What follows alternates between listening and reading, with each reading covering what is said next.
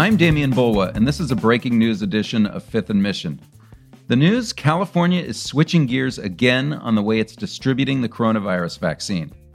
In an effort to address racial and income disparities in vaccinations, and to try to get the vaccine in the arms of the most crucial residents, the state said that it will allocate 40% of vaccine supply to some of the lowest income zip codes in the state.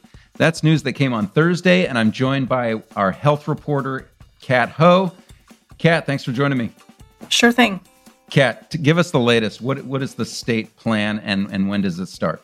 Yeah, so we're expecting it to start um, in the next several weeks. There's not um, a specific date, um, but the biggest change is the 40% allocation to these uh, lowest income communities. So um, the metric is a little bit complicated, but it's basically um, the poorest one fourth of the state. It's it's people who live in um, what they call HPI or Healthy Places Index metric. Um, it looks at a lot of things income, education level, housing, and healthcare access. Um, it, it boils down to it largely being low income communities that are going to benefit from this change. And these places have had a, a record that the state is responding to where people not only have um, gotten more of the coronavirus, but also less of the vaccine, right? That's right. So um, these communities have gotten a much, much um, larger percentage of cases um, than wealthier communities um, and a lot more deaths as well. And as you mentioned, um, a smaller proportion of vaccines.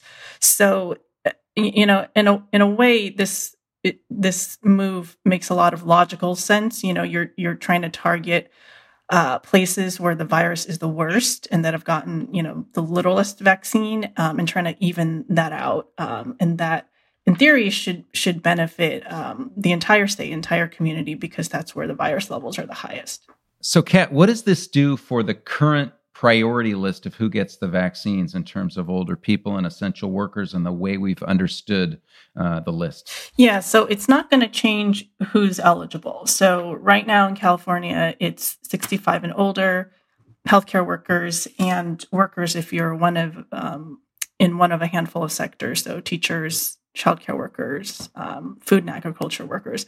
That is all staying the same. Um, it's just that uh, when if you are if you are in one of those categories and you live in one of the lowest income areas, uh, it, it hopefully uh, will become you know easier, quicker for for you to get vaccinated.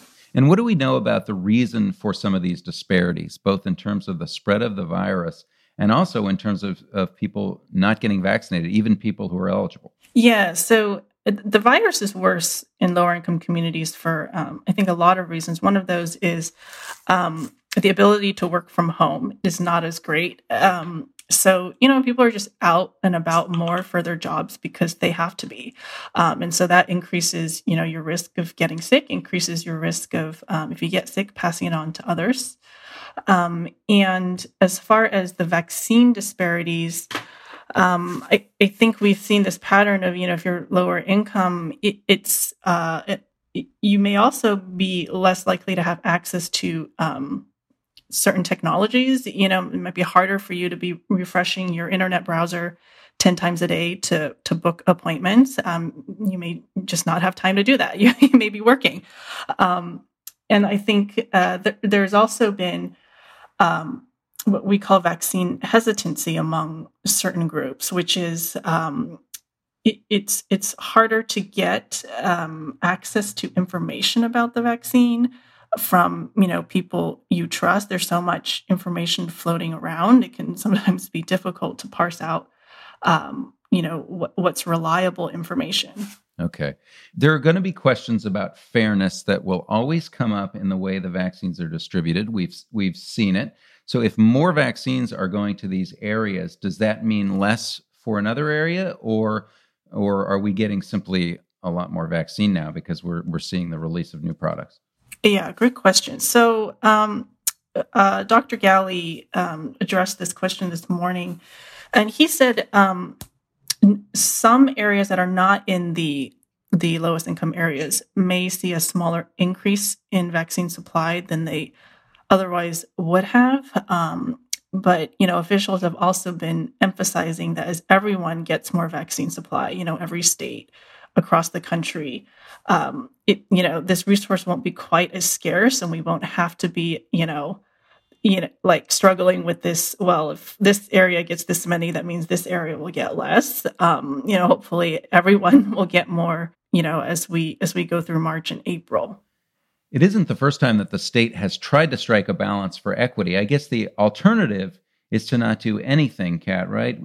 To for the state to say, let's stay on the same path, even though we're seeing these inequities. Yeah, I think doing nothing would not be a very um, reassuring or, or, or prudent thing to do. You know, we've seen these disparities since the start of the pandemic, and they they haven't seemed to really improved, you know, despite a lot of these um, health policy efforts. Um, you know, I think a, know, a lot of people are doing a lot of great work here, but but we haven't really solved this problem yet. What about the whiplash? There's a lot of frustration among state residents in saying, "Hey, here we go again. The state is changing the rules again. The state has a new plan. We're just getting used to the old one." What about that? Yes, it it has been um, frustrating to a lot of people. I think that uh, it seems like every other day there's a new change to the way the state is handling vaccine allocation. Um, and you know, we've heard from a lot of providers who are who are handling these vaccinations that it is hard to keep up with all these changes. And, and we know from covering um, this topic day to day, there seems to be a new thing every five minutes, you know, that we have to change. Um, you know, I do think it's just, uh, you know, trying to adjust and respond to some of the problems and disparities that we're seeing. Um, you know, we we saw very early on in the in the vaccine campaign, you know, a lot of people in the state were wondering why are we limiting it to uh, certain groups? Why don't we just open it up um, and look at age only. You know, that's what uh, Florida, you know, was doing. That's why you saw all those long lines of of people outside clinics. Um, and I don't think we've figured out the, the balance quite yet. You know, we're, we're you, you kind of have to be between just opening it up and letting it be a free for all because there there truly are people I think who need the vaccine more than others. Um, of course, everyone wants it, but uh, you know the, the, the, people who are most likely to get it are the people who um, have the time and the resources to get it, and you know in a way that's um, that's really not equitable. You know when you're when you're talking about um, a virus that that has affected uh, poorer people of color much more you know i think you do need to take steps to try to make that resource more accessible. All right kat thanks for coming on. Thank you that was a breaking news edition of Fifth and Mission. Thanks to my guest, Chronicle Health reporter Kat Ho, to King Kaufman for producing this episode, and thank you for listening.